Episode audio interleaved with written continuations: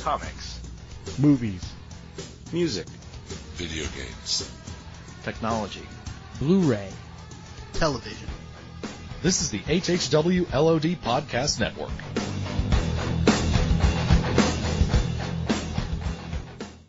Today's podcast is brought to you by Audible.com. Get a free audiobook download at www.audibletrial.com slash outnowpodcast.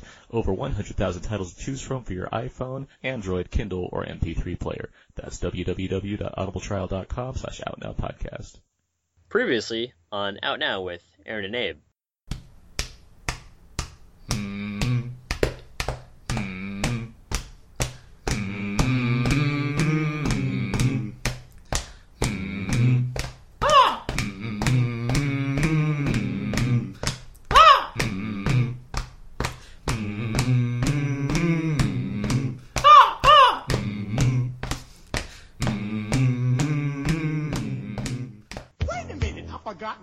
Forgot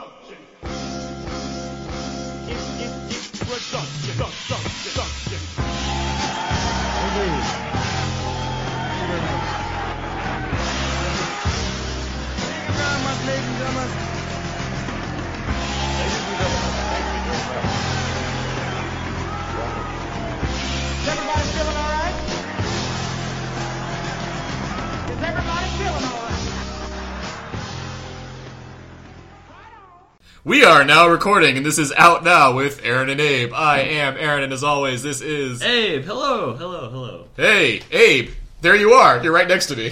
Aaron, this is so awkward. there you. It's like a, it's like I'm a, touching you right now. It's like a bonus Christmas episode. It's another bonus episode. Yeah, we're doing this here. Okay.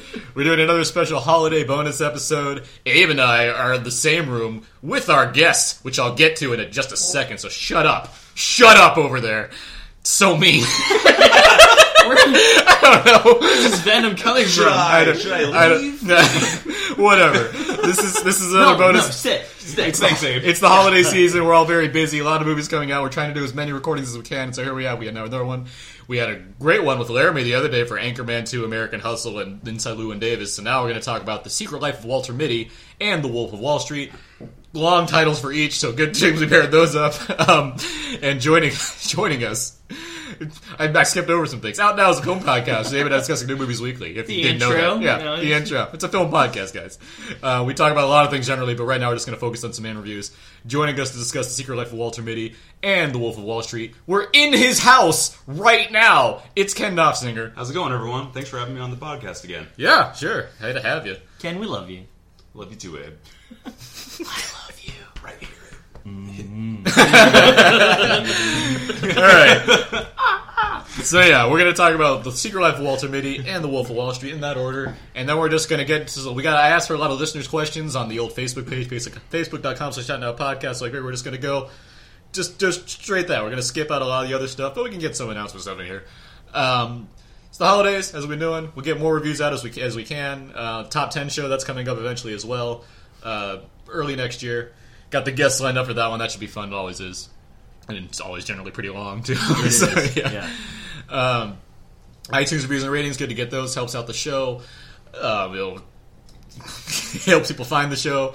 Um, it's just good to do. It, helps, it makes us feel better. It makes Abe feel better. Give give Abe a Christmas present. Send him an iTunes review. You should. Yeah, Yeah. it'd I be mean, great. You know, don't be a Grinch. It's free. so, Help your heart expand three sizes, and then don't die of a heart attack. But you know, go on. I want to hear more. of this. you know, physiologically speaking. All right, good one. Um, so yeah, but despite that, iTunes reviews and ratings really help out. Um, you, you know, our, we'll get to the pages and stuff, everything. But I do want to plug the. Uh, I forget to do this every time. With the HHWLOD, that's the network that hosts our show. They have a Facebook page now. The Facebook page.com, Facebook.com slash HHWLOD. You go there, you like that page, and you get access to all the different shows. All the updates go there. But because we're cool like this, we've been putting out different UV codes for a lot of different movies, just like ra- at random. Like every time we reach a new kind of milestone, whether it's 125 likes or 150 likes, or even just at random. Like I put, we put out like a code for the World's End the other day, just free UV codes, and whoever gets them first gets them gets to have a free digital copy of whatever movie. So like that page, facebook.com/slash hhwlod. So Aaron's a little nervous because I'm rubbing his leg right now. It's a little weird. Um, voicemail, last, last thing, voicemail. If you want to leave us a voicemail, uh, feel free to use 972-798-3830. Leave a message for our show, and we'll be happy to you know get it on the air and uh, answer whatever question you might have, or just take the compliment and never listen to it again. or take the negative and you know also let's do it repeatedly because we're perfectionists. Thanks, Jason. um, um, let's uh, let's move on here. Let's get to know everybody. Where I think Ken has one question. I do. Apparently, no one else does. But that's okay. This can be a for everyone for the group. just to just to preempt like Ken did Ken likes Ken did prep for the show. I'm very happy. I like when our guests do prep. I'm it makes it looking at easier his on notes us. right he has now. notes. he has That's more true. notes than I do. On a Multiple legal pages. pad. Multiple pages, yeah. So Ken, what's, what's your question? So, um, because I felt the Wolf of Wall Street, uh, Jonah Hill really stole the show by his really stepping out into a more serious role in acting. I know he's been doing that in recent movies like Moneyball, for example. Uh, but he started off as more of a character actor, and my question was: Are there any character actors that you know of today that you'd like to see step into a different role or a more serious role, that where you see really potential in them?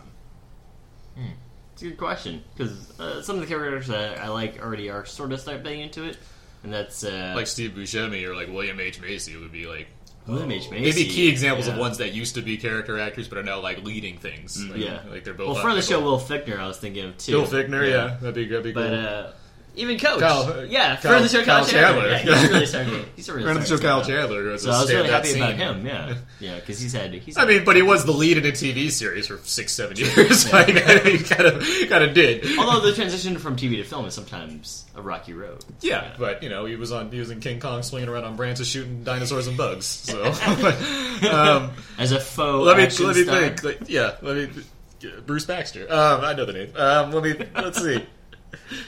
Yeah, I mean, more William Fichtner would always be cool, but I think he was leading some show too. Like that was TV show? Yeah, some TV show. Well, he was doing that one San Some- Francisco Yeah. Doctor Hart TV show that lasted. For I remember that two show when he was episodes. doing John Hannah from uh, the Mummy movies. Um, God, MDs. MDs. Yeah, yeah. Don't that's need- the- we don't need to worry. We don't need to dwell on this. That's, There you such, a, that's go. such a random poll. Um, If you know Will Figure, tell him that we like his work. let's let's see. What, um, what character actors that are like that I like seeing there? Michael C. Williams. What? I don't. Michael K. Williams? Michael K. Omar Williams. from The Wire? Yeah. sure, why not? Let's go with that. Omar. I can see it. Oh, an Omar prequel. An Omar prequel. It can feature bubbles. Let's just make more Wire jokes for people that haven't seen The Wire. Like me. there you Where's go. Wallace? All right. Thank you, Ken. Um, and that's how you play Know Everybody. yeah, all right. Wait, we didn't get the right. No, No, everybody. There we That's see, it works better when we're all in the same room. It really does. okay. Let's get right into it. Let's get to our first review here. We're going to talk about the secret life of Walter Mitty. What is it you call it when he goes into one of his little places? Oh, zoned out. You do that now and then. What's the matter? I lost a picture. You should go. Crack the case.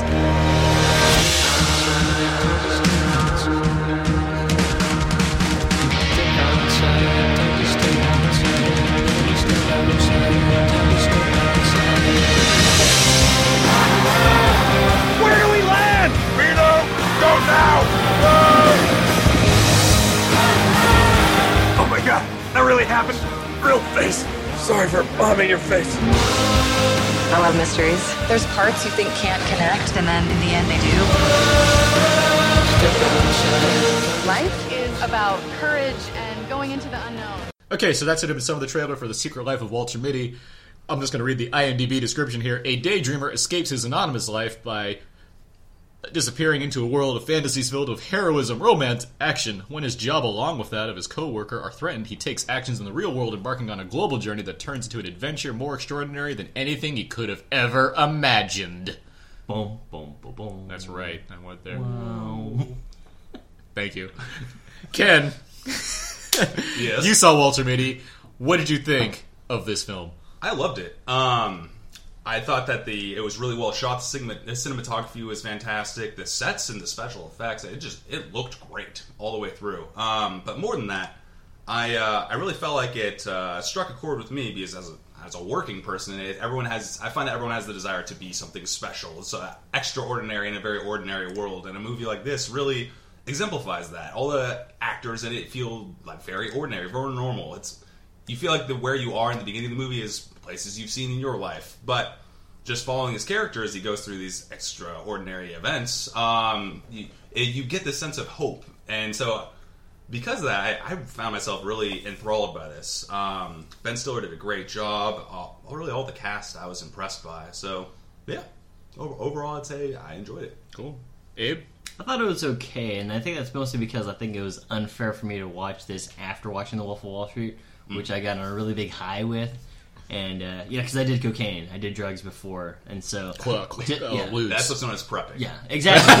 Yeah. Ludes. So Ludes. I- Yeah, yeah, exactly. you know, I found a lemon and uh, I just One life popped gives it. you lemons. Yeah, just pop them. I ain't seen the secret life of Walter Wait for thirty minutes.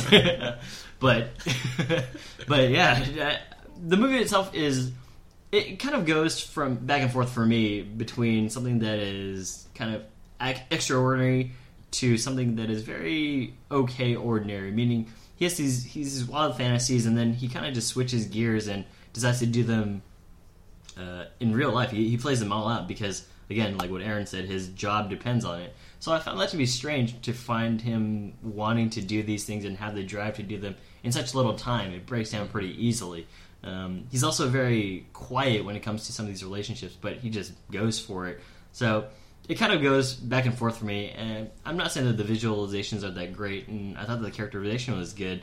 Uh, Adam Scott is just I, I feel as though he's he's I know what his character is supposed to be, he's supposed to be the bad guy, but ultimately I think that they they just make him so cheesy to some degree that it really doesn't work for me. And the, neither does the beard.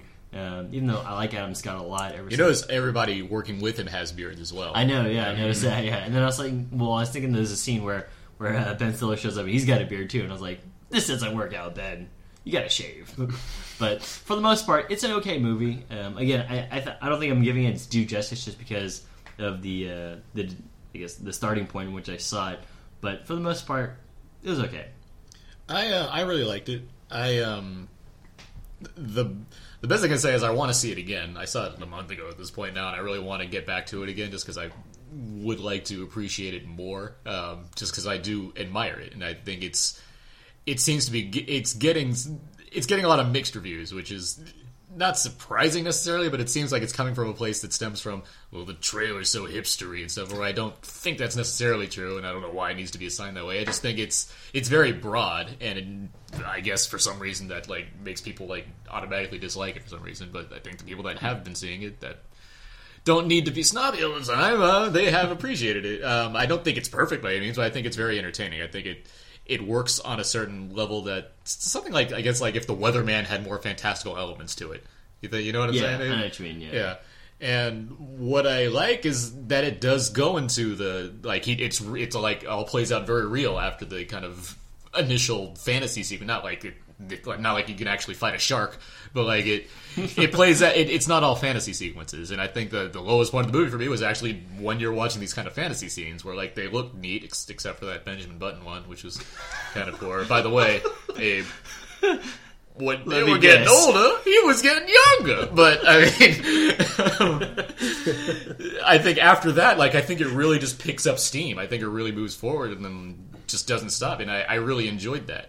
I think it certainly plays very broad, which I think can throw people, some people off. Like certainly more, I don't know, people, the less of the general audience because it, it's very, it's obvious what it's doing. It's like live life and yeah, like it- it's Yeah. very, but it it works in that extent. That's why I didn't mind how kind of on the nose everything was and how truncated things felt because it's it's not supposed to be realistic. It's like a hyper real reality where he can go to Greenland and Iceland and the Himalayas within the span of two weeks and be able to accomplish these More like the things. span of two days. no, he, he grew a beard. Yeah, he grew a beard, so he showed the passage of time. And like, so I mean, it just it worked for me. It worked for me as kind of if if I'm wa- if I'm going to go see a movie on Christmas Day, I'd rather see something like this that has some ambition to it, that looks great, that has some really cool direction from Ben Stiller, who's five films deep and keeps expanding his, his scope in terms of direction.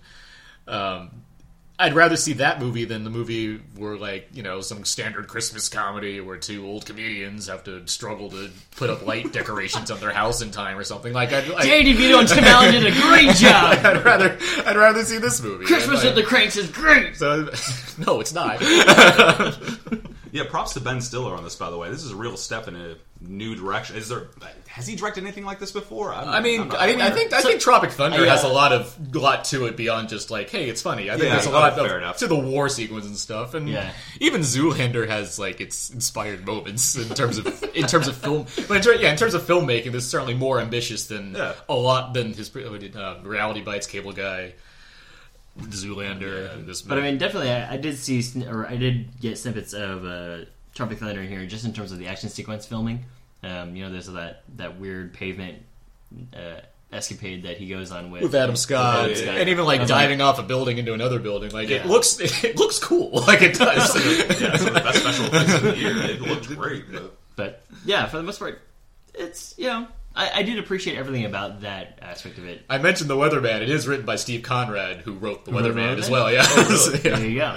The Weatherman is like, if you haven't seen The Weatherman, go see it. It's good. a good- They have like a, a live man funeral wake thing, and it's kind of very. That's sad. where you go with the recommendations. Like, go see that movie. There's a really sad scene in it. Like, what is Michael Caine's great in it, and Nicolas Cage doesn't have a dollar for the vending machine. but definitely, Walter Mitty. I don't know. I I liked how everything was surreal and real, but there were parts where he's living in his regular life, and he still sees Kristen Wiig's character pop up, and that confused me. Well, because the bit. fantasy stuff never goes away. Yeah, it's it's just, just- it, it becomes more subdued. Does it become a part? I mean, well, subdued such to the point where it's subdued where it's not him literally blanking on a situation and like just standing still. It's like him using it to motivate him to go somewhere, like having Kristen Wiig appear, singing a song to him, giving him further, like seeing her while he's biking somewhere and the birds in the Yeah, sky and stuff. Like it's yeah. just like the birds are actually telling him that the end is near. Again, it's a very It's like yeah, it's a very it's a very obvious movie, and that doesn't that doesn't bother me because I was enjoying watching the movie. Yeah. I've been speaking very highly of it. The the biggest downfall of the movie, I'd say, since uh, just to round out my uh, perspective on it, is there's a lot of like Deus Ex Machina in it. Like, there's a lot of oh surprise, he found what he was looking for Yeah. right ahead of him, and he magically got that hint that realistically would not have happened. I mean, honestly, I mean, he couldn't. He probably could not outrun those Chilean miners to the. I saw it happen in a movie. they had a head start and they were horny. But you be you just want to believe in his character, or at least I did. It's So true, because of yeah. that, I was willing to look past it, and so it's it does what it does very well. Um, because I feel like it's very engrossing. Um, I, I think that comes from the character. I think Ben Stiller does a good Well, job as an actor. He does, movie. and that's actually where my question initially came from. And then after I saw Wolf of Wall Street, I was like, "Well, Jonah Hill really blew me away in that one." So I'm going to And his veneers. Well, because it comes back to something I like about in Ben Stiller movies where he's not playing like neurotic guy. Like he does well at playing. Like that's how he started. He started these dramatic in the nineties. yeah, he's a dramedy guy. He did. He is, and like in the '90s, that's where he really reigned prevalent. He had movies like Permanent Midnight or Zero Effect, where he was playing more dramatic roles that worked. And then you got There's Something About Mary, a movie I love, which you know, where but he plays that character, which is fine in that movie, and it's fine in other movies as well. But he does that a lot. Even in Tropic Thunder, he plays a whiny guy who just happens to be an action star, and it like it, it's nice to it's nice to see that dialed down a lot here and something different. And it's because the movie it's it's a very kind of hopeful movie and it's not it's not like sly. It's not a satire like Tropic Thunder is a sat I can keep going back to Tropic Thunder it's just the easiest one to go back to but it's like it's it is a satire. yeah yeah it's more recent and it's it's more satirical. It has and it's very it, it- not like a negative tone but it has a certain tone that it's not about hopefulness like this movie is and that's a neat thing to see. I mean that's something like you know those Night museum movies are one thing but something like this is much different I, I enjoy Well, yeah, he's just a security guard. Yeah. I mean, yeah. But we're, we're, I do agree that the praise should be given to Ben Stiller and his performance and his character. But what do you guys think of the side characters, like his sister, his mom, and some I mean, of I guys at work? I, I as a huge fan of Adam Scott, I could say this this made this wasn't his finest hour for me. I could agree with that. Mm-hmm. I, I do think it's It's probably the weakest link of the movie. it's fairly over the top of just how dickish he is in the movie. Like, and he has that ridiculous beard, which I know is supposed to be ridiculous, but it looks pretty ridiculous. and, um, but uh, I, I, Kristen Wiig's very sweet, and Kristen Wiig has a character to play. She's not just like impossible True, love interest. yeah. She's like an actual woman in this movie. Mm-hmm. and She has a life, and she And has you, her own. you thing. learn about her And, situation. Yeah, and you know where it's going, like, but that doesn't bother me because at least it doesn't feel like she's just this impossibly gorgeous woman that has no business being with Ben Stiller, but somehow can't find love and ends up with him. Like, it feels mm. like a real person. Like, And uh, Sean Penn has a small role that's amazing in this movie. Yeah, I think yeah. he's fantastic. He It's does a a great great job. Not many words. He doesn't need them. And Pat Oswalt's great. What's great about Pat Oswalt Yeah. is that when I saw it, when he showed up, he got an applause break. Oh, That's how effective his role in this movie was. I was trying to figure out who the voice on the other line was. I was like, I think it's Pat Oswalt. I'll wait for the credits, and then boom! I saw it with friend of the show Scott up. Mendelson. He thought it was Zach Galifianakis for the longest time. Then he saw Patton. I was like, oh. Hello? Hey, what's up? Todd?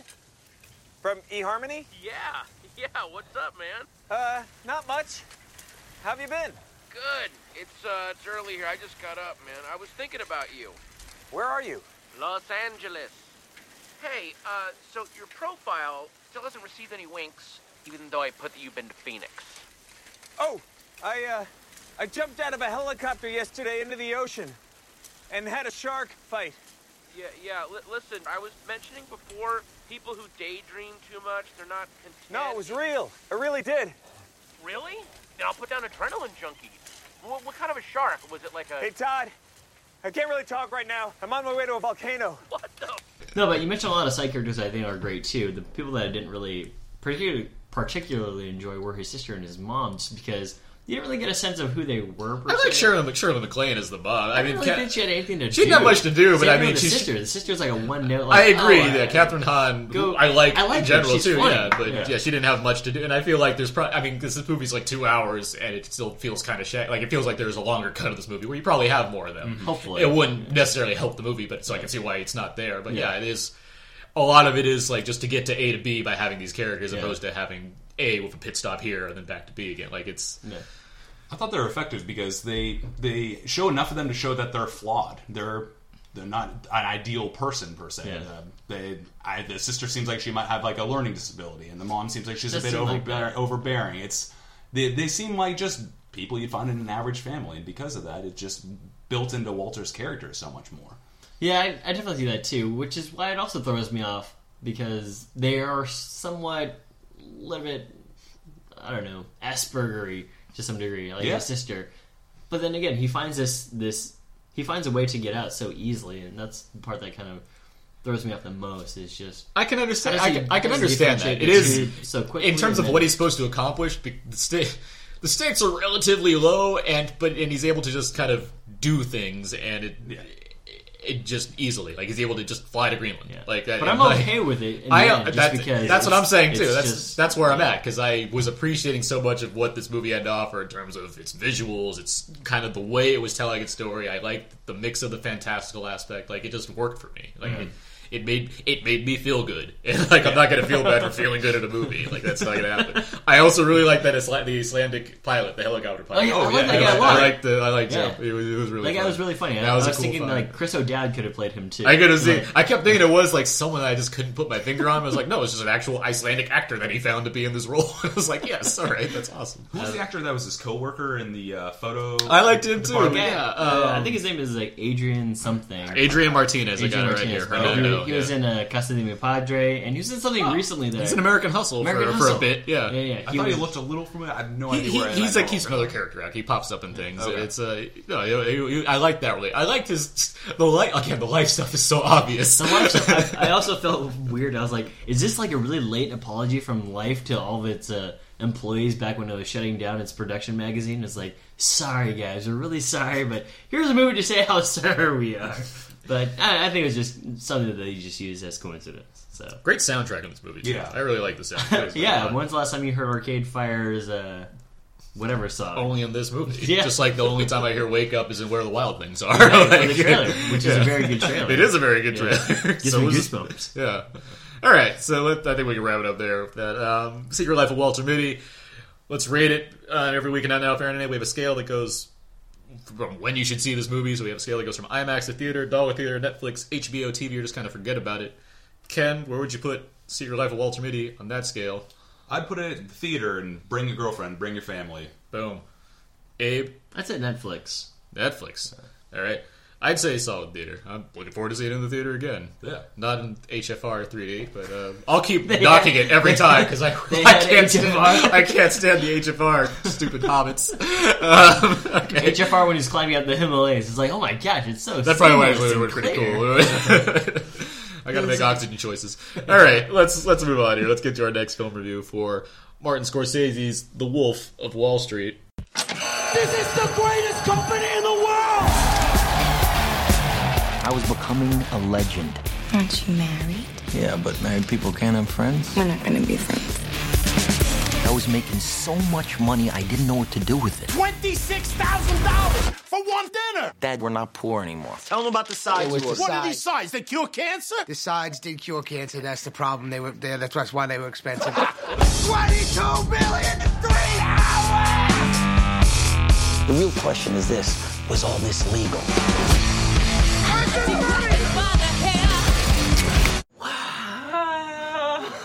Absolutely not. All right, so that should have been some of the trailer for The Wolf of Wall Street. This is a film based on the true story of Jordan Belfort, from his rise to a wealthy stockbroker living the high life to his fall involving crime, corruption, federal government, drugs, sex, more sex, more drugs, and then a little bit of sex and drugs on top of that. Um, this How film- much sex? A little bit. Oh, okay. A tad.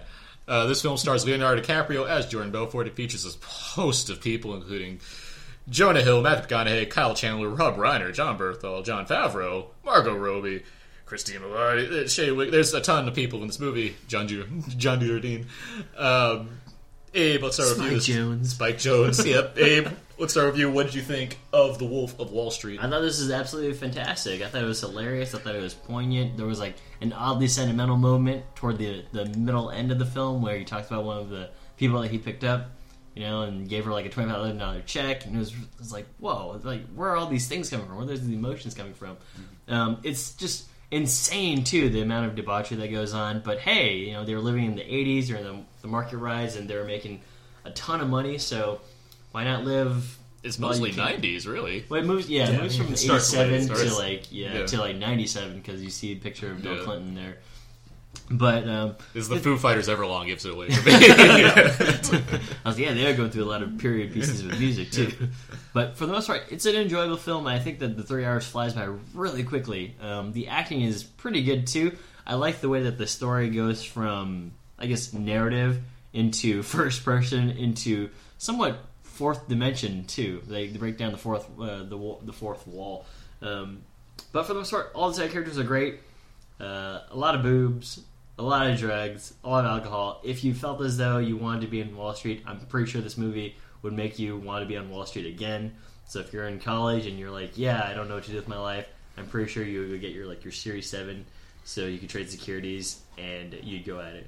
But for the most part, uh, I don't know if it's one of Scorsese, one of my favorite Scorsese pictures, but definitely it is one of those uh, very fun, enjoyable, like end of the year romps. You're a big New York, New York fan, right? yes, New York, New York, New York's that way, man. Thanks, kid. All right, that's enough of that. Springfield, Springfield. Thank you, Ken. What did you think of The Wolf of Wall Street? I thought it was good. Um, I'm a big Scorsese fan. Uh, You're a huge Goodfellas fan. Yeah, one Goodfellas is one of my favorite movies of all time. Um, yeah, I could count the number of times I've seen Goodfellas on like, more. And actually, I couldn't on my page because I've definitely seen it more than 20 times, and Casino over 10. But um, as a result, I didn't feel like there was that much new in this movie I hadn't seen. It's pretty much Casino meets Wall Street. Yeah. Which, That's very- that's very accurate, yes. It's very blunt about that, and I'm okay with that. Hey, Scorsese does a very good job at these movies where it jumps between, um, like from in medias res to going through this character's backstory montage and jumping and narrating most of the way to current day, and then proceeding forward. Um, I wasn't too impressed with the uh, music in it. Um, characters were phenomenal. though. Actors were just top notch. Like I said before, Jonah Hill, spot on. I'm trying to put it together. Nice car. Mhm. We live in the same building. I just I'm not understand how much how much money you make. I don't know, seventy thousand last month. I'm serious. Yeah, no, I'm serious too. Seriously, how much money you make? I'm, I told you, seventy thousand. Well, technically seventy-two thousand last month. You made seventy two grand in one month. Yeah.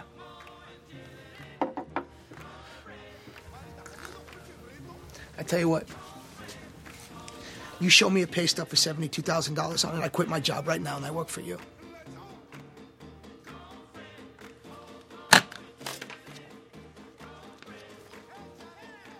Hey, Paulie, what's up? No, yeah, yeah, no, everything's fine. Hey, listen, I quit. I mean, Leonardo DiCaprio is always fantastic. He's pretty much a horribly corrupt Gatsby in this. Yes. horribly Exactly. corrupt Gatsby. Yeah. Yeah. So he's a visionary, but of the worst kind. Um, he's your nightmare used car salesman, but leading a Wall Street firm.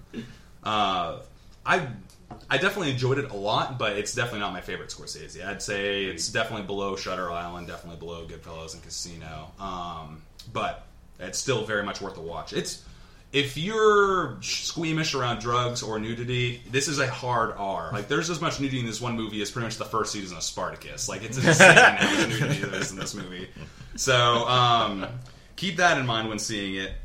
But yeah, overall though, I'm I'm very much glad I saw it. It was definitely worth your time. Yeah, I I was a huge fan of Wolf of Wall Street. It was there's enough debauchery in this movie to make ten more Hangover films. It's so crazy, but like it's it's felt like such controlled craziness, and that's large credit to Martin Scorsese and his frequent editor, Thelma Schoonmaker. Like they they made a three hour movie that was apparently four hours, which probably flows just as well. That just flew by to me. I've seen it twice so far, and it was just like, man, I, Way better than that small guy. the- yeah, the um, the way this movie just like it goes pretty much full steam ahead just throughout, and like even when it gets to kind of it's like now everything's getting terrible for Jordan, like it's still just really entertaining, and that's what it amounts to. I agree that it doesn't offer necessarily anything new necessarily, but it um. It's just so entertaining, and I think the acting is just so strong. I think Leonardo DiCaprio is giving a career best performance here, and that's saying something. And uh, it, he's what's neat is that Di- DiCaprio's really funny in this movie, and it's like Yeah. it is a comedy to be like it's a it's certainly a dark comedy at times, and it hits dramatic beats as well. But I'd probably bill this as a comedy, and it's neat to see DiCaprio in a comedy. And it's not just because he like says funny things; he said funny things in other movies as well. He's like doing some really good physical humor in this movie. Yes. There's a scene involving Quaaludes that he's taken way too many. That's maybe one of the best physical comedy scenes I've seen since. I don't know. I don't even know Maybe, like maybe Evil, Evil Dead or like Jim Carrey coming out of a rhino. Like it's like Yeah. some like some craziness like that. And him and like all the other cast are so good too. Like I so I like I like Jonah Hill in this movie. I can't say like I need him to get like an Oscar nom for this movie just because I feel like he's pretty much playing a movie, a character like in an Apatow movie that just happens to be a Scorsese film. Like he's playing that guy that says these really funny things. It feels like a lot of improv is going on. That scene with him and like Rob Reiner as his father, where he's just like make. It seems like they're just trying to make each other laugh and that kind of thing. Uh, it, it's and Rob Reiner's really Did you funny in say this movie. Eater? It just, but it, yeah, there just has so many other people here that are also just really like. I think Jon Bernthal is really good at this movie. Shane Uh, from The Walking Shane Dead. from The Walking Yeah. Dead. I think he does a great job here. Um, I think the one that's going to get undercredited is his wife, uh, Margot Robbie. I think she's terrific in this film. The first She- wife or the second? The second wife. She has to go toe to toe with DiCaprio on a lot of occasions, and I think she's really effective. I Yeah, think she really plays that well that while handling, uh, you know, that Brooklyn accent. Like it's it's or Bronx accent, whatever it's, but like the New York accent. And it like she's really effective here for going up against the mighty DiCaprio in this film. And it just had like this movie has some of the funniest scenes of the year that would be played differently in other movies. There's a scene involving a yacht in a storm that would be like the highlight of a disaster movie. That's one of the like the loudest times I've ever laughed in a movie theater because it's so ridiculous. And it's all true. This is all stuff that happened. That's the crazy part. See, I, I I really enjoyed this movie. I mean, it was super enjoyable just because of all the things you had said too, and also there's very good moments in which they teach you things that they really want salespeople to do, Oh, and yeah. and like if you if you've ever worked in a sales organization and you've heard those things of like, uh, I'm going to teach you how to speak in order for you to sell, because I know that you're really dumb.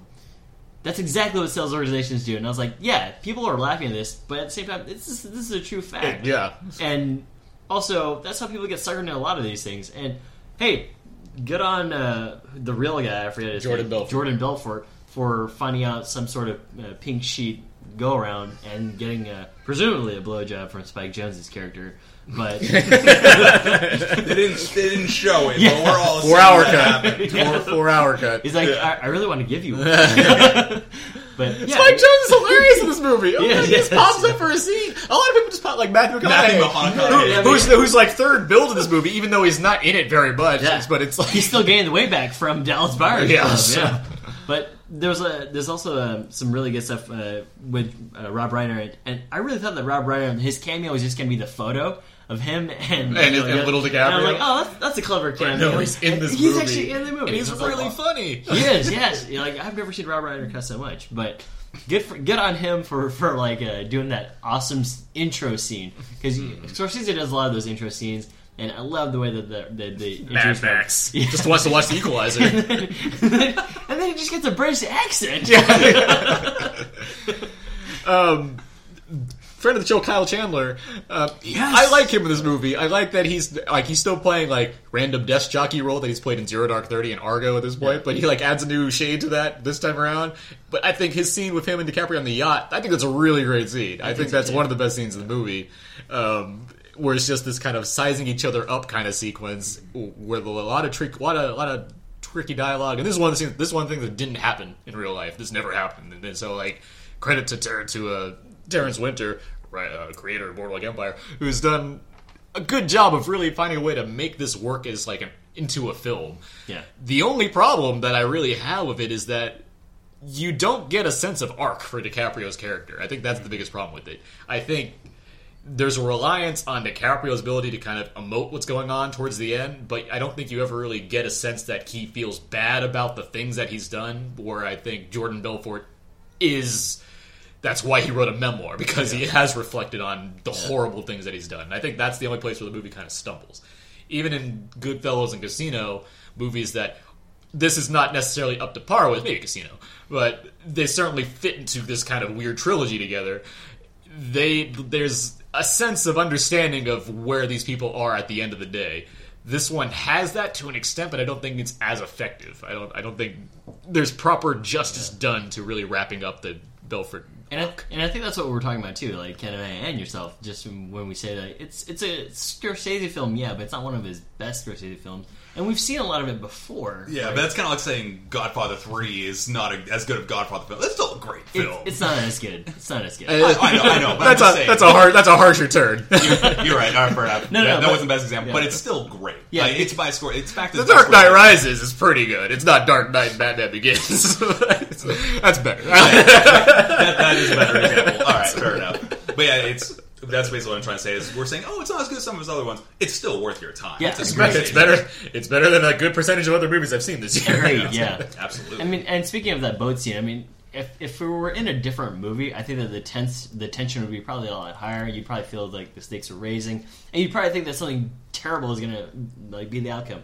But the way that they play that scene, it's kind of innocuous. But at the same time, the way that it's played out, great. You know what I Mm-hmm. mean? Like the way that the dialogue is there. I mean, that that scene is pretty lengthy. Yeah, Um, it's a good chunk. And for the most part, you think that, oh wow, he's really he's really getting to Kyle Chandler. Like Kyle Chandler is probably going to quit his FBI It's a neat job. way of playing each yeah. other. Yeah, And then all of a sudden it's like, hey, would you say that again exactly the way you just it's said it? it's a great scene. It's a great way it plays out, and that's like an hour into the movie. It was a three-hour movie. Like Yeah. it still has a ways Hey, and to it go. flies by. It does. Like, It felt three hours is like nothing. That's why I've seen it twice. I'm like, I don't mind seeing it again. It just moves. Like And you said it's like all the humor stuff, like the fourth person stuff is hilarious, and also we talked about Walter Mitty just a few minutes ago, but he also has delusions as well. He's like, it's like, thank God I made it home in one piece. I didn't get a scratch on the car. Yeah, there's some there's some unreliable narrator aspects to the film that Yeah. later go back and double check themselves, and it's neat to see that. But which is funny, just because he's a drug addict and he's like zonked up. So much drugs in this movie. So mm. much debauchery in this movie. So many naked women in this movie. Again, and men.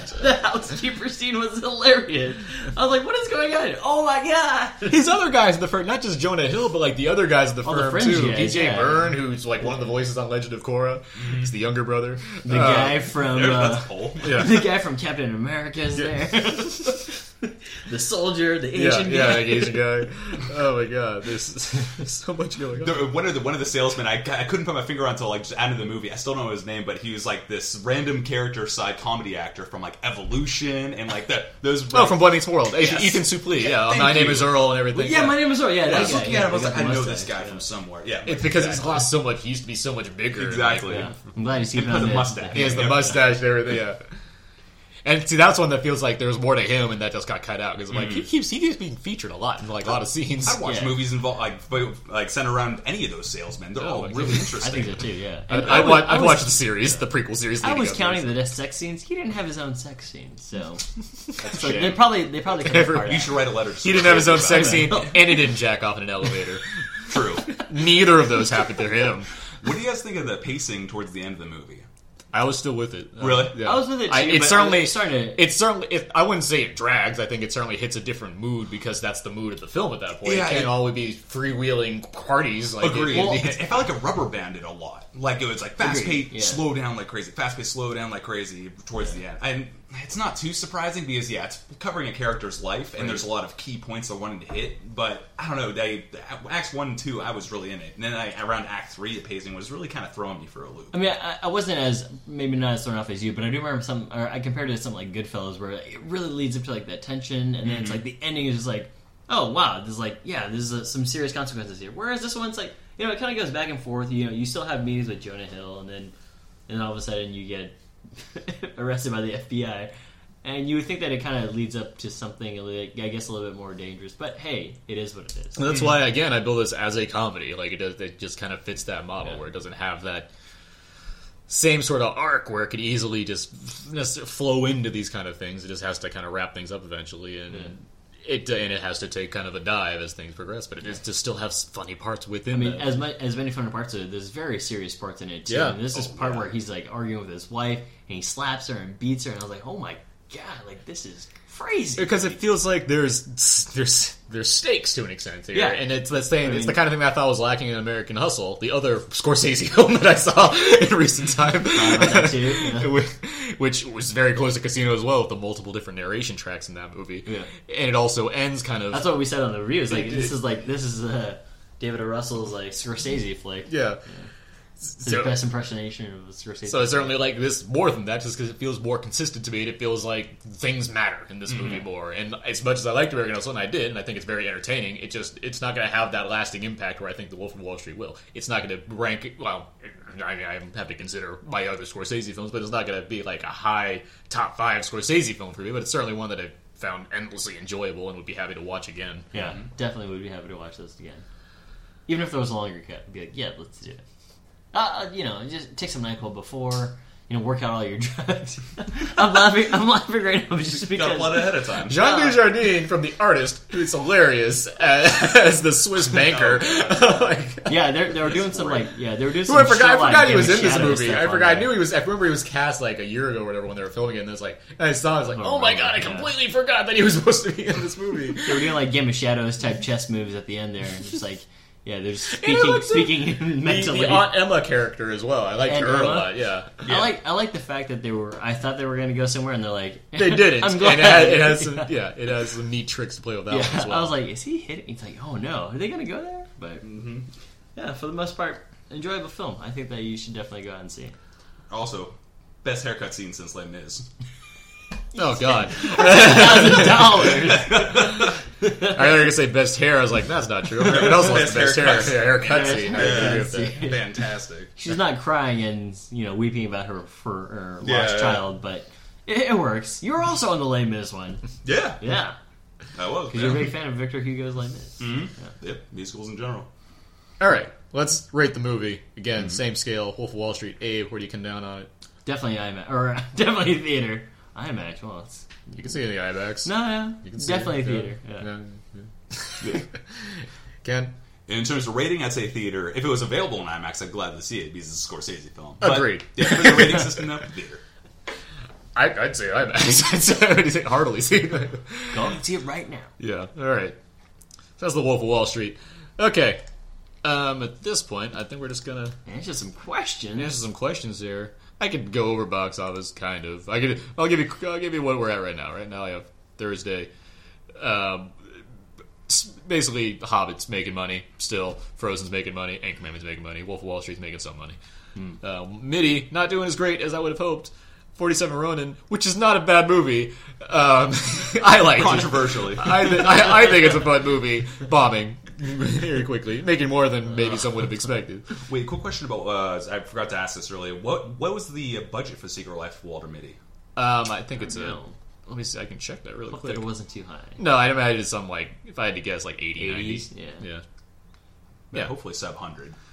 yeah. It's sub hundred for sure. Okay. Um, just I mean, those Icelandic actors. Well, it's because yeah, it's because It it's, looked it costs great, a lot. it does. It- It, it well, it's because the budget's on screen. It looks like it. I just know it won't make a ton of money, so I'm hoping it didn't cost too much. But it, ah. It's fairly. It's just fairly minimal in terms of what it's like. It, it has a big scope, but it's only you mm-hmm. know one person going different places. yeah, Grudge Match is also bombing, by the way, which I haven't seen. Oh, but- yeah, yes. is that surprising?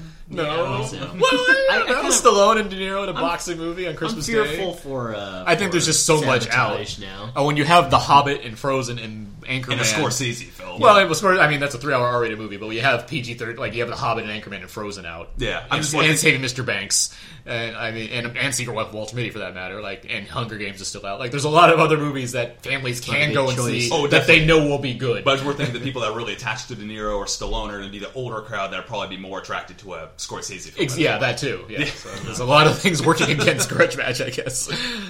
Um, No De Niro cameo. he, he was busy in another movie.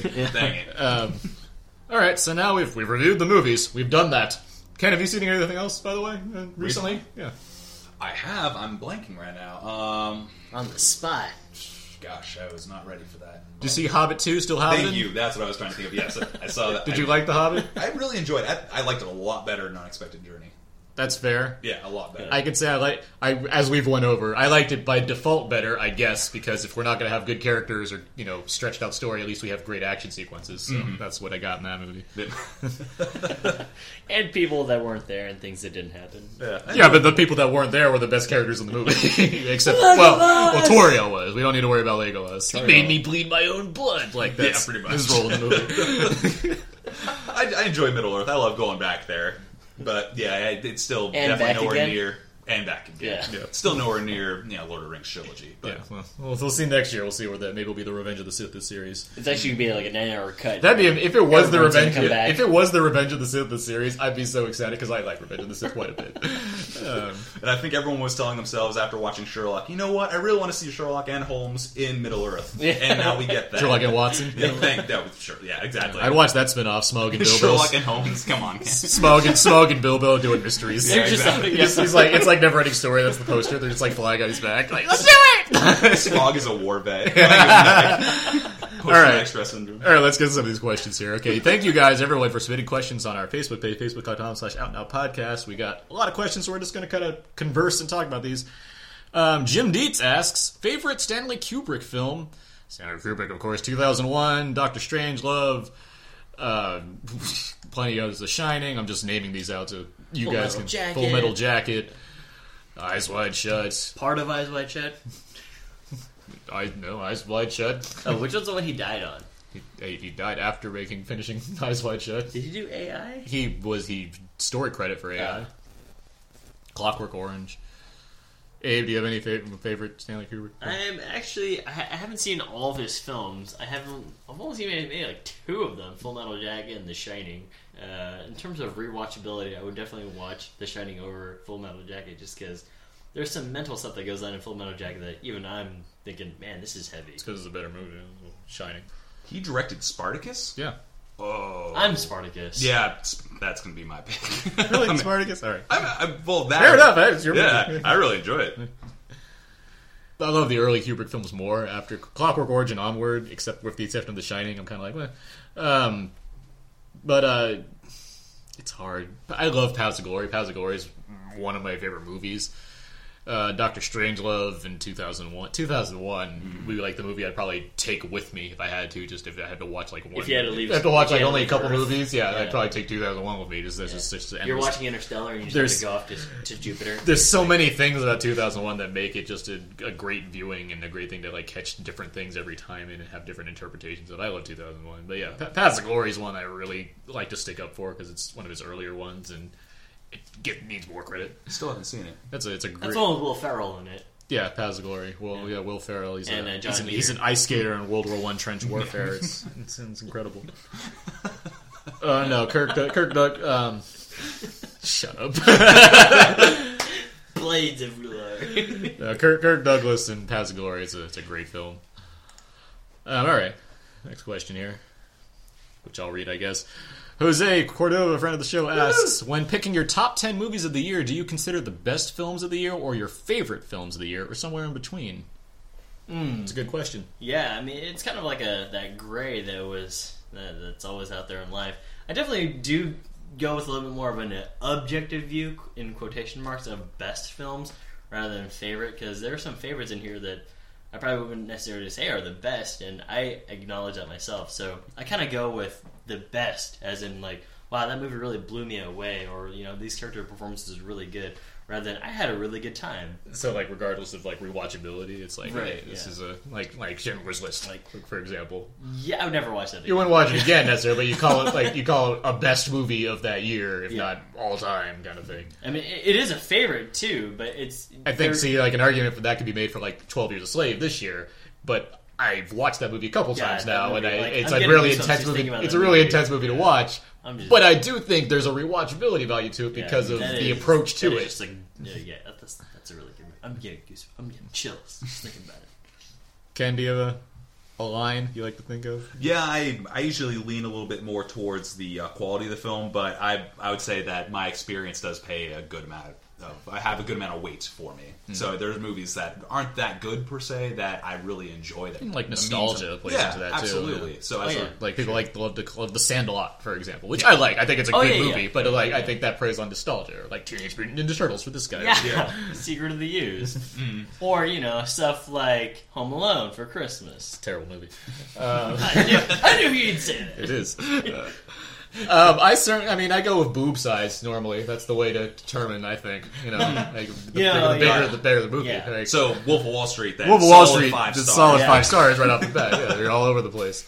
Uh, no, I yeah, I obviously I go between that kind of gray areas where you mix the t- mix the two, you favorite and best, and that's where I've tried to lean this year. Of which move I've tried to lean this year, which I haven't released yet. I'm just kind of which movies have bad, left the best lasting impression on me, which ones I'm still trying like thinking about, and there's some from early on this year that I'm still thinking about, which is why they made my list. I mean, it, and some that I've seen recently that have still that have very much lingering in my mind still that I've continued on, which somewhat has to do with the amount of time in between you've seen it, but also has to play with you know what you've considered in terms of your own thoughts, how you how you interpret movies, things like that. And that's kind of where I stand. I never title a list Aaron's top ten favorite movies of the year or top mm-hmm. ten best movies of the year. I just call it Aaron's top ten films of the year. Like it's it's easier that way. It's just a matter of That's true. That is easier. it's it's weighing things on both quality and appreciation and like it's nice to have a movie that you can watch again and again and again but that doesn't mean something like pacific rim is necessarily going to be on a top 10 list as much as i may have liked that movie yes i'm sure in terms of like having a lot of fun at one time in a theater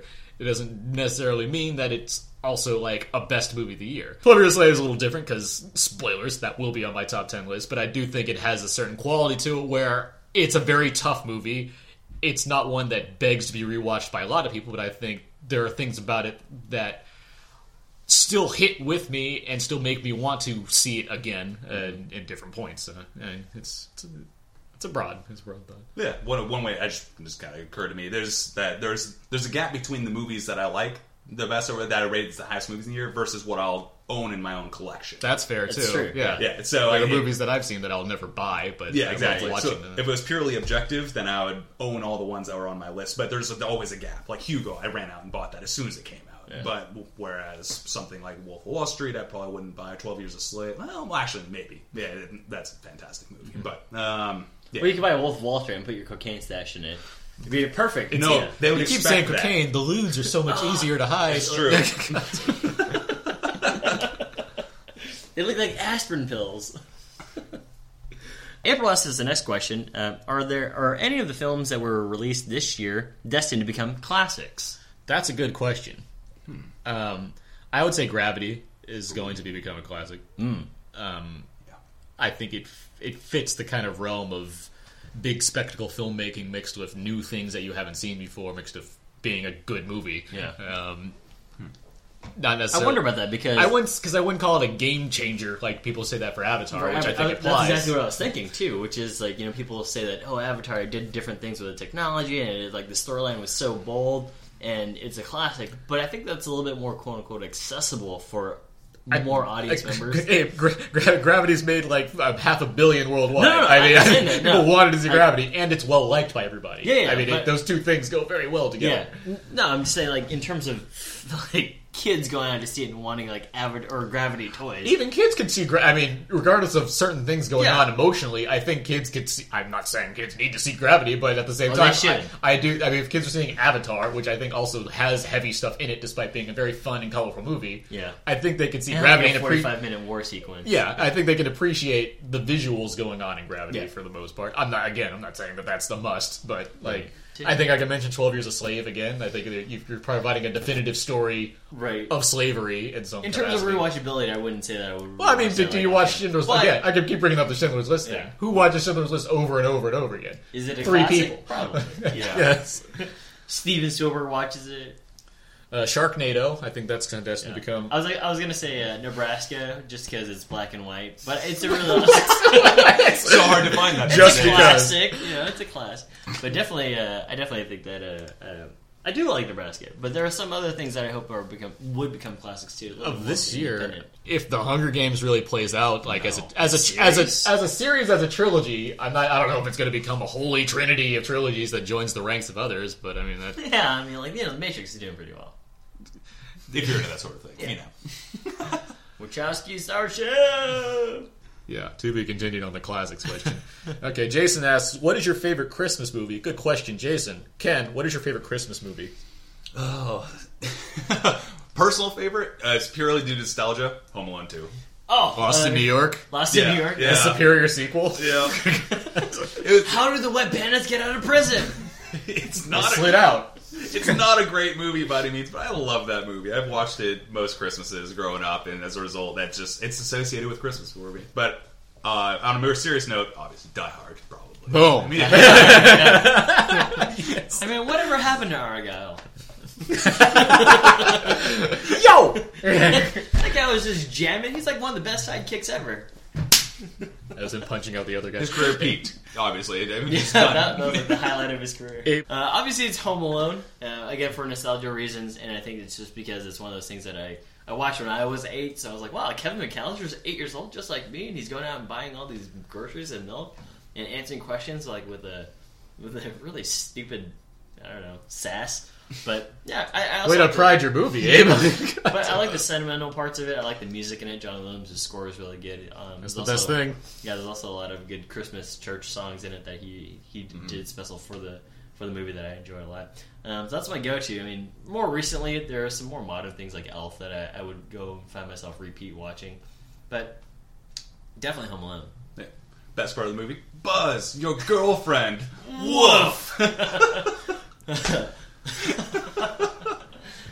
I mean, a Christmas story is an obvious one for me. I mean, It's on 24 hours all yeah, the time. there's a, there's a reason. It's amazing. Past Thanksgiving. All right, let's start the 24-hour marathons of Christmas. It only Take happens on Christmas Day on Ovaltine. TBS. It's fantastic. I love Christmas All Story. that can- for a commercial? I watch it a lot throughout the day of Christmas because it's on and it's never not boring to watch, and that's a true classic right there. like I can always watch that Yeah, movie. very true. Um, that Die Hard, obviously, In Bruges and Kiss Kiss Bang Bang In Bruges. are quickly Oh, becoming just Kiss Kiss. Kiss Bang Bang. It's one of the movies I've watched the most like ever, and it's just like it, I can watch that always. Um, I think I've only, you're the first one I've ever heard say "In Bruges" that's a Christmas movie, but I just want to see where you go. Yeah, it is. well, one thing it takes place at Christmas, but um, and, um, Elf is a good one for sure. And uh, what was I just? Oh, Love Actually, of course. Love. I love Love Actually. Oh yeah, That's you watched it that was Scooter. I was. I was. Yeah, Scooter never seen it before, so I watched it with him the other day. Yeah, I saw it for the first time this I- year, too. I can. Yeah, that's an easy movie to watch again and again on I mean, Christmas. we chatted about this recently, but those guys in that cast, they've done a lot of good things Yeah, since. it's a- it's a- like amazing things. There's a, there's maybe like two actors that didn't go on to amount to like Hugh amazing Grant, things. that guy's a nobody. Who? yeah. No, Hugh. Hugh? All right. It's British. Oh, sorry. Yeah. And the next question from Izzy is Who is an unlikely to be cast as a bad guy that you'd love to see uh, in the role. Okay, so who who's So, like who generally yeah. plays like a good guy character that would be great to see as a bad guy character? And uh, he's he's doing one. I right could say hero or villain, but that's too easy. Apparently, It's a good question, Izzy, because uh, he's doing one right now, but Steve Carell's going to be playing like. Uh, Steve Carell played a dick in the way way back. Yeah, I mean, but I I've mean, already he's seen gonna, him. he's going to be playing like a, an even And even more bur- vicious like murderer in this upcoming film about ice hockey in Pennsylvania. Yeah, that's the what's that? What who's directing that movie? I forgot. Uh, I forget, That's but I'm excited to see just because uh, I like I like the. Oh, it's the guy that did um, Capote, I think. I'm pretty sure. Perhaps. And Moneyball. Um, But I like I like what Steve Carell's doing with his career, and I think that's one of those things where it's you know you're, you're Foxcatcher, that's funny, the movie. Yeah, Foxcatcher. Foxcatcher. Yeah, you're labeled Bennett as Miller a funny was, guy, yeah. and um, and uh, you just expand. And I mean, I've been sticking up for Steve Carell the past two years with the way way back and the seeking the freaking a friend for the end of the world. I mean, he's Yeah. he's been being very diverse of his role choices, mixing with these you know standard comedies like Anchorman Two, Anchorman obviously. 2, where he's got a, a highlight reel in it. Other vil- other good guy actors that could play villains. Has Elijah Wood been a villain? Yes. Yeah. Really? I- which Sin one? City is an Uh, obvious one right there that you love. Yeah, yeah. And What this year that he movie? was Maniac, which is this incredibly sick movie. Um, But he was always he was always good in The Good Son. yeah, he was no Macaulay Culkin. Yeah, he, Macaulay Culkin was the dick. yeah, he was home alone with him. Um, Wah, wah. Let's see. I was gonna say Jonah Hill, but then I watched This Is the End again the other night. So that doesn't count. Um, Rosemary Baby Part Two. Rosemary's Baby. I can't. Wow, this is really happening. Um, Uh, Michael Cera. another another This is the yeah, end. Yeah, exactly. I, my I, my first example was Liam Neeson, but I don't. I'm see- thinking about that too. He'd be a scary bad guy, but I'm trying. It's, well, it's because he's, like he but plays. he's Well, he plays dark characters. he plays dark already. characters. Yeah, so it wouldn't, exactly. it wouldn't seem like No, a much, not the best. and he's Ra's al Ghul. Um, it Oh, wouldn't yeah, be right. too much of a. Oh. Patton Oswalt, maybe. No, I- no, I've seen Big Fan. He's great in that movie. Another dark one. People were like screaming Tom Hanks, but, Anna but why Faris. go get a go get a no uh, Observe and Report. Um, Aaron's um, keeping us in line here with our examples. Tom, but Cloud Atlas for Tom Hanks, among other things. Yeah, so he's yeah. been like kind of Yeah, well, I seedy. mean, I mean, and- he was having demons in his head, so that's why he was doing bad things. Now. um, Mm.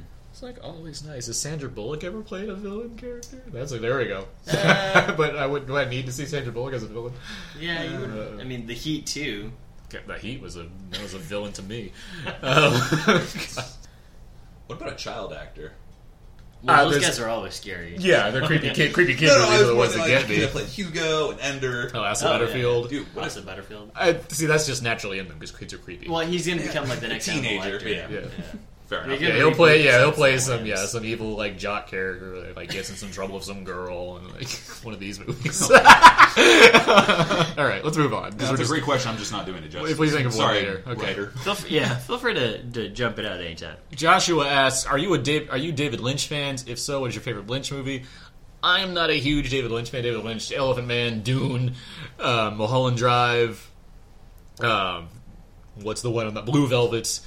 Um, I will say that I can't talk about the Elephant Man without getting really emotional, so I go by that as my default. That's there. There's a movie that's like a classic that like Oh, I don't, I can't ever purchase. I can't- it um. it, um, and obviously, I mean the Twin Peaks TV series and whatnot, um, Inland Empire, uh, Eraserhead. I know a lot of people love Eraserhead, cult fans and everything. I, I'm not a big fan of Eraserhead. I honestly, I'm just not a big David Lynch fan. He, it's, I like Blue Velvet and I like, um, I like, uh, I get emotional about Elephant Man and Mulholland Drive. I just haven't seen in years to really appreciate it if I have. But um, Yeah, I say I'm not a huge fan either, and that's primarily because uh, I haven't really seen as much of his work. So Yeah, just Elephant Man and Mulholland Drive here. I really like Mulholland Drive and Elephant. I mean, Elephant Man's great. I But need to again, s- I'll never watch I can't. again. Yeah, it's too much for me. I can't. I need. To, I need to see Mulholland Drive again. But even then, like, it's still like. I, I can't say that I, I go out of my way to see David Lynch films. Although Blue Velvet's pretty. we- I, I like that one for what it's doing. So I guess a it's lot. just, the answer's a solid no on all. of them. Yes. Because we're all like, "Eh, awesome too. And I'd, I'd say so. Suck it, Josh. Last question from Izzy is: You have a choice of a detective show like the upcoming True Detective, what two actors do you choose? True Detective is the upcoming HBO series HBO starring Matthew McConaughey and Woody Harrelson, which I can't wait to watch. Yeah, it Just looks- looks, pretty looks fantastic. amazing. From character director Cary Fukunaga, who did um, Sin Nombre and the Jane Eyre remake not too long ago. I, yeah, all Um, that. Yeah, yeah. Thanks, Abe, for getting into that one. Um, okay, so we can get some actors, put them in a detective show. What do we have? Well, is it is it a comedy detective show or is Abe, it? Like, you got to choose the actors first, and I'll tell oh, you. snap. Okay, so I'm gonna go with. Uh, mm, let's go with uh, mm, H. John Benjamin. And- Archer, yeah. yeah. Coach It makes it makes sense, right? And then we'll also Just go- the voice, like he's okay. So H. John Benjamin's like a talking cat, like one of those. Go on. That means we have to we have to pair him with Tom Hanks because he did Turner and Hooch. So- So, so it had to be like Turner and. Can it just be Hooch? Let's just have Hooch instead. The Hooch spin-off Hooch, series. yeah. Everyone liked that Hooch. Hooch and, and that Tom Hanks is really something over there. They'll call it, let- no, no, they'll call it Hooch Done It. Get out. It's like six seasons in a movie. We'll be right back. Like, what do we have? What do we have commercials now? Um, It's like Who Done It, but all these moments. put away Hooch- that dirty old index card where you wrote "Hooch done it" down eight years ago and are waiting to get that joke out. like, there's like a scene where the, like, the we should really answer this question Yeah. at some point. well, he's interrogating some guy, and like you just see Hooch, he's just licking himself. He's like,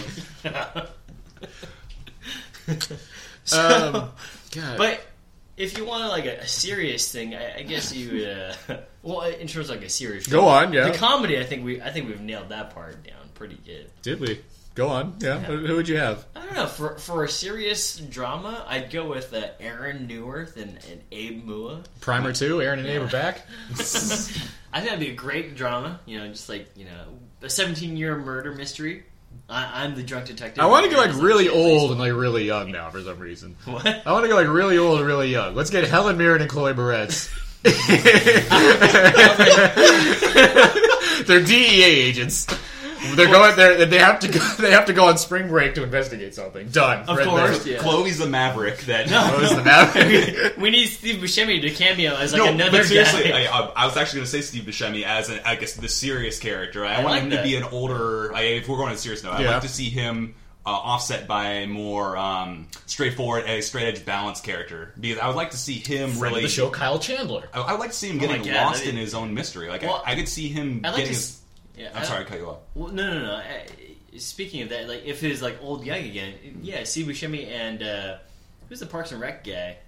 Which one? Chris. Uh, Chris Pratt? Chris Pratt. Yeah. I mean, he just he could. Be, I'd like to see Chris Pratt do more in general. like so I more wouldn't serious mind that. stuff. That'd be a, that'd be a really interesting. I was watching some older Parks and Rec episodes with Chris Pratt where, Where he he's has less where, where- goofy? Where now where he's less goofy. No, where he's still big because now he's all cut for Guardians of the Guardians Galaxy, of from Zero Dark Thirty. Like it looks good now. Like that, that's how I said he looks good now. Like I'm like smothered Aaron, sauce. Aaron's saying sticks it like good. he, like he's envious. yeah. Then, uh, if I had the body of Chris Pratt right now, I would be. God. Yeah. But a, a psychological thriller with Steve Buscemi and like a more straight edge cop. I thought would be really interesting. That would be good. Yeah. I like that. We should greenlight that. Hollywood, are you listening to our shows? Let me dial the phone. Hollywood. All right, that's enough of that. Hollywood here. His vaudevillian routine just right out. He's now a receptionist. I'm in the other room juggling cats. How can I help you? I'm like, what is that? Hold on, let me get Scorsese on the phone. hey, Marty. Where, what else? Where else happens in this phone call? All right, let's get to another question. Martin Scorsese's eyebrows answer. Uh, George Valco asks, I don't know why I read his last name. I don't tend to do that, but I did anyway. Thank you, George. What's your favorite international film of the year? Uh, I know I've seen plenty. Abe, have you seen Man it? of Tai Chi. It's good. Did you see it? I did not You see see Man of it. Tai It's so solid. It's on so VOD, good. it's also on and it's streaming, international. yeah. Well, actually, mostly speak Well- Mandarin in that movie, but whatever. Uh, I haven't actually seen that many. Um, I've seen a few this year. The Hunt is the one I keep recommending. Oh, Mads right, Mikkelsen, Hannibal, now um, Le Chiffre, uh, Casino Royale. Um, La- the Hunt, well, the Hunt, the Hunt is a fantastic film. Very dark. Again, not one that I probably re- I might rewatch it because it's just so good. He's so that's such a great acting performance in that movie. But that's been my favorite, one of my favorite movies of the year in general. Anyway, so I've been really strong on that film. Uh, Blue is the warmest color. Um, we've- it's a really solid romantic drama about love that's also three hours. but Explicit. very explicit. Could be two and a half hours if you cut some stuff out. I can't think of any. The only one I could think of I haven't seen yet. The Wind Rises because it's a new. The. Wind Rises. There we go. The Wind Yeah, Rises. That's is what I'm really one. looking forward to. There's the one from Saudi Arabia, Wadjda, that I Oh, wanted to see yeah, that I yeah. missed. The Past is another one. That's one from the director of A Separation, a film that was amazing the year that came out. And this is the new one from that director, starring that, the I actress from the, art, the artist uh, Berenice Bejo. Uh, that's one that I wanted to try and catch before the end of the year. But no, The Hunt is the one that I just reached to as my Hmm, international film. I think that's on Netflix Instant Watch streaming now. See The hunts, people. It's on Netflix. yeah. Oh. That's the one with uh, Nathan Lane, right? Mouse Hunt? Mouse Hunt, yeah. Nathan Lane. It's fantastic. Let's see. That let's- was a lot of good questions. Let's see if I can pull. Let's see if I can pull one more out here from the bottom that we've been Go for it. Let's see. Here's a good one to end on. Okay, this one's from Izzy. Uh, I watched this movie during the break during during, during Christmas break just really recently. by the way. He does. Uh, here's a good one. You have a double-barreled shotgun pointed to your face, a la Gene Hackman versus Danny DeVito in the in Heist. Great Dave, David Mamet movie from 2000, circa 2001. Thanks, Izzy, for writing the date. What are your last words? Delete my internet browser scene- history. that scene- That scene in Heist, by the way, Hackman's holding up a spoilers. Hackman's holding up a, a shotgun to Danny DeVito's face, and DeVito's like, "Don't you want to hear my last words?" And Hackman's just like, "I just did." Then he shoots him. It's amazing. Spoilers. It's such a like badass moment for Gene Hackman. That's such a big. That's how we should moment. end. That's how we should end life. Like that'd be a great like. just did. Like if credits were to come up on somebody's life, that'd be amazing. McBain. Like if we have a God forbid Gene Hackman dies sometime very soon, but I hope he does. He is like uh, 80 he's, something. he's a great actor. He's retired. He's living it up. Good for him. Him and Sean Connery should party. But if he did die, if they showed like a montage reel of his scenes, that'd be an amazing That'd like be last last one Oh, show. I just did. That'd be, like 20 years from now, when they have like that, that you know, in retrospective, in memoriam Yeah. for the Academy Awards, like that's the one that. the If I made my own personal Gene Hackman sizzle reel, it'd end with that. And if I made anybody's sizzle reel, Everyone's it might end with that scene. Ken, do you have a word you would end with? You had a shotgun pointed at your face? Oh yeah, I would just quote uh, Rorschach's famous monologue in uh, Watchmen again. Yeah. Just, or I'd just try to actually get away with humor. I'd say, "Hey, your shoes untied," and see maybe if he actually gets distracted for a second and get away. try and run away. Yeah. I'd probably sing some song, you know, distract him. But no, I'd rather, no, I'd rather probably sing something. Ba-bum, ba-bum. Baby, on board. How I adore- This impromptu. Something. Good job, Aaron. That's part of the show now. yeah. I think that silliness is going to have to do it for this episode. That's a great way to end it. That's a great way to end it. No, thank you everybody though for submitting questions to the Facebook page, and we should really get on that Twitter page as well. Twitter.com slash underscore podcast. That would really help out the show. Yeah, we're, we've been uh, we've been tweeting at celebrities. They don't tweet back. That's going to do it uh, for this special bonus episode. We talked about Walter Mitty, we talked about the Wolf of Wall Street, and then we bullshit our way through a whole bunch of questions. So, with that in mind, you can find more of my work, my actual written work, that's way more professional than the last 20 minutes of this podcast at thecodeofzeke.com. You can find all my written movie reviews as well as at whysoblu.com. We've all been doing our top 10 lists at whysoblu for Blu-rays and movies and various other things. You can find it all there. And follow me at Twitter, twitter.com slash aaronsps4. Abe, You can find more fun stuff at walrusmoose.blogspot.com and twitter.com slash walrusmoose. No hashtag this week. Does wait, but Yeah. there's so many, there's so much hashtag potential right now. Hashtag everything. There you go. That's all you needed. That's all you needed. If we were a TV show, that'd appear on the top left, the corner. Hashtag I already did. Ken, do, do people find you anywhere? Does that Uh, happen? Facebook. Yeah, That's about it. All right. you can find all the other episodes of Out Now with Aaron and Abe on iTunes, also at hhwlod.com. That is the podcast network that hosts our site, along with other shows, including the Walking Dead TV podcast, the Icapod Cranecast, both featuring myself, as well as other shows about comics, games, and other fun stuff like that. I will never get tired of saying the Icapod Cranecast because it is the best Sleepy Hollow title podcast there is. You can also find all of our episodes over at outnow.podomatic.com as well as youtube.com, youtube.com slash outnowpodcast. Uh, outnowpodcast at gmail.com. Feel free to let us know your thoughts on if you had if you're screaming out answers to any of these questions that we were just trying to make our way through on Aaron short Burr! notice. Aaron Burr. Michael Bay directed that commercial. just saying. Uh, outnowpodcast at gmail.com. Also, join Arthur Silver at facebook.com slash outnowpodcast as well as twitter.com slash outnow underscore podcast. You can, of course, also follow us on Tumblr, where Abe occasionally posts random pictures, and I try to get stuff that's related to the actual episodes of every week. And, of course, e- email us, voicemail. Leave us a voicemail at 972 798 3830. You can, you know, It's like our Corey hotline. yeah, it's like our Corey hotline. The time right now is ten thirty-seven. that vaudevillian receptionist answering. Yeah, yeah. Hey, Corey hotline. Yeah, no, I'm here today a podcast. Yeah, I'm juggling, All right. I'm juggling chainsaws. I stepped up from cats. All right, thank you, Ken, for joining us and letting us use your home to record this podcast. Oh, my pleasure. And uh, yeah, that's gonna do it. We I don't even what day is it? It's the 28th now. I kind of figure we're not gonna get another one out before the end of this year. So happy New Year to all the listeners. Woo. Yeah, Pew pew pew pew. All that. you gonna insert a fireworks sound Those- effect there? Those, you know, impromptu. But yeah, thanks for all of the listening shit. We'll have a top 10 episode up in sometime in the early next year. We'll also have a review for her at some point. It's once Abe sees it, basically. And um, until next time, so long. And goodbye. Adios.